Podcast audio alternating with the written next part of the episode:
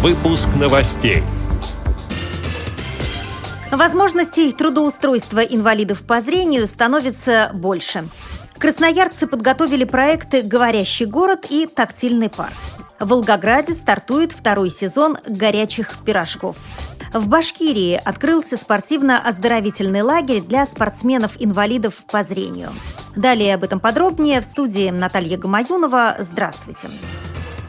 Вот уже больше года Всероссийское общество слепых поддерживает интернет-ресурс «Труд незрячих» тройное w.трудвоз.ру. На нем, начиная с января 2014 года, практически ежедневно появляется информация о новых вакансиях, доступных для незрячих на открытом рынке труда и на предприятиях ВОЗ. Перед публикацией любого объявления специалисты сектора трудоустройства аппарата управления ВОЗ беседуют непосредственно с представителями работодателя о возможности трудоустройства инвалидов по зрению.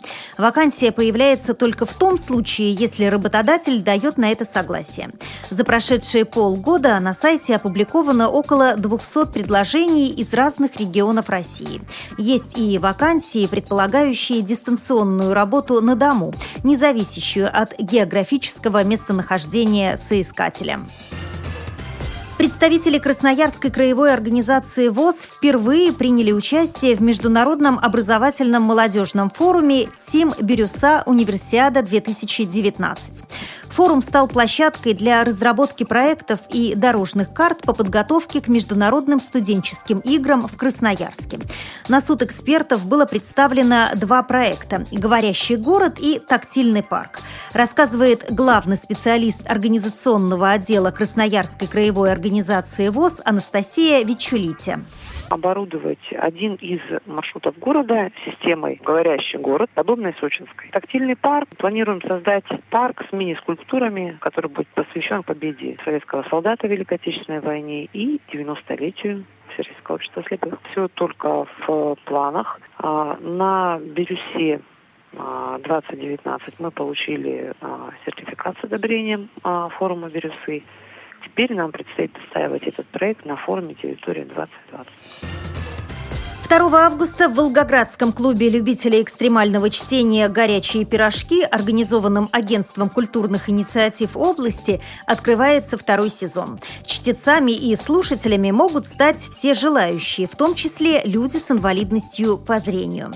Как отметили организаторы мероприятия, участники клуба по-прежнему будут читать и обсуждать произведения современной русской литературы, только что вышедшие в свет или готовящиеся к печати. Чтение в клубе «Горячие пирожки» планируется по субботам. Чтецы, чье исполнение понравится слушателям с нарушением зрения, будут приглашены в библиотеку для слепых на запись избранных книг, сообщает портал волгоград.ру. В Башкирии при поддержке Министерства труда и социальной защиты населения республики начал работу спортивно-оздоровительный лагерь «Луч» для юных спортсменов-инвалидов по зрению.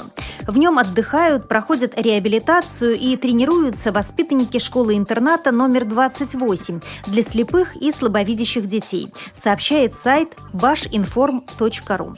Воспитанники интерната занимаются видами спорта, входящими в программу летних и зимних паралимпийских игр рассказал руководитель Центра «Луч», член исполкома Паралимпийского комитета России Геннадий Дементьев. Но так как школа закрывается на летние каникулы, в обучении наступает перерыв, который может перечеркнуть все достижения ребят. Поэтому и был организован лагерь «Луч». Конец цитаты. С этими и другими новостями вы можете познакомиться на сайте Радио ВОЗ. Мы будем рады рассказать о событиях в вашем регионе. Пишите нам по адресу новости собака ру. Всего доброго и до встречи!